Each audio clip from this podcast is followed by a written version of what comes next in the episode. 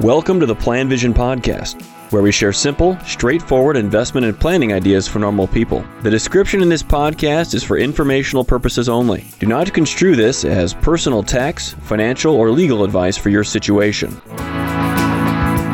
Hello, Mark Zoril with the PlanVision Podcast. And uh, I want to talk about a consideration, or maybe not, for those looking to retire here in the States and uh, how you evaluate your expenses as retiring. The question is Does it really matter which state you retire in from a tax perspective? Is it going to make a difference in your plan? And the answer is no, really doesn't. Really doesn't make that much difference at all. In fact, so little that in most cases, it makes no difference whatsoever. Now, let me be clear some states and areas do have high taxes probably familiar with some of the states California, Hawaii, Oregon, Minnesota, where I'm from, New York.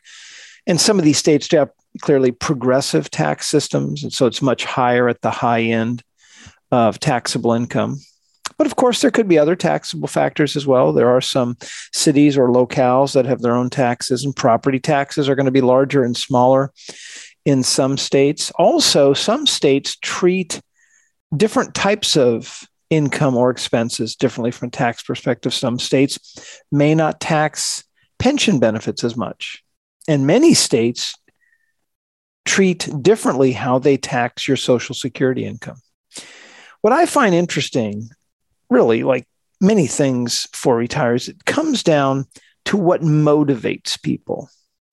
In my personal experience, I've, I've moved around a little bit, not that much, maybe more so than others, but clearly not as much as many that statement makes sense. In my experience, where I live has an outsized impact on my quality of life, my attitude, my morale, that I would not let state taxes alter where I live. I don't live in California, I guess, so maybe that's easy for me to, to say.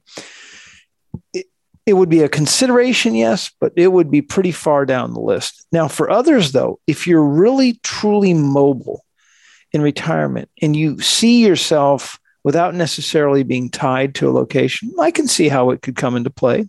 It'd be a factor at some level. I wouldn't think it'd be the, the, the top of the list. Here's the point, though, is that having run the number so many times with clients, the difference rarely, rarely is large enough at all to motivate someone to move to a low or a no cost tax state it won't make a large difference, or even in many cases, a meaningful difference in the overall health of their plan.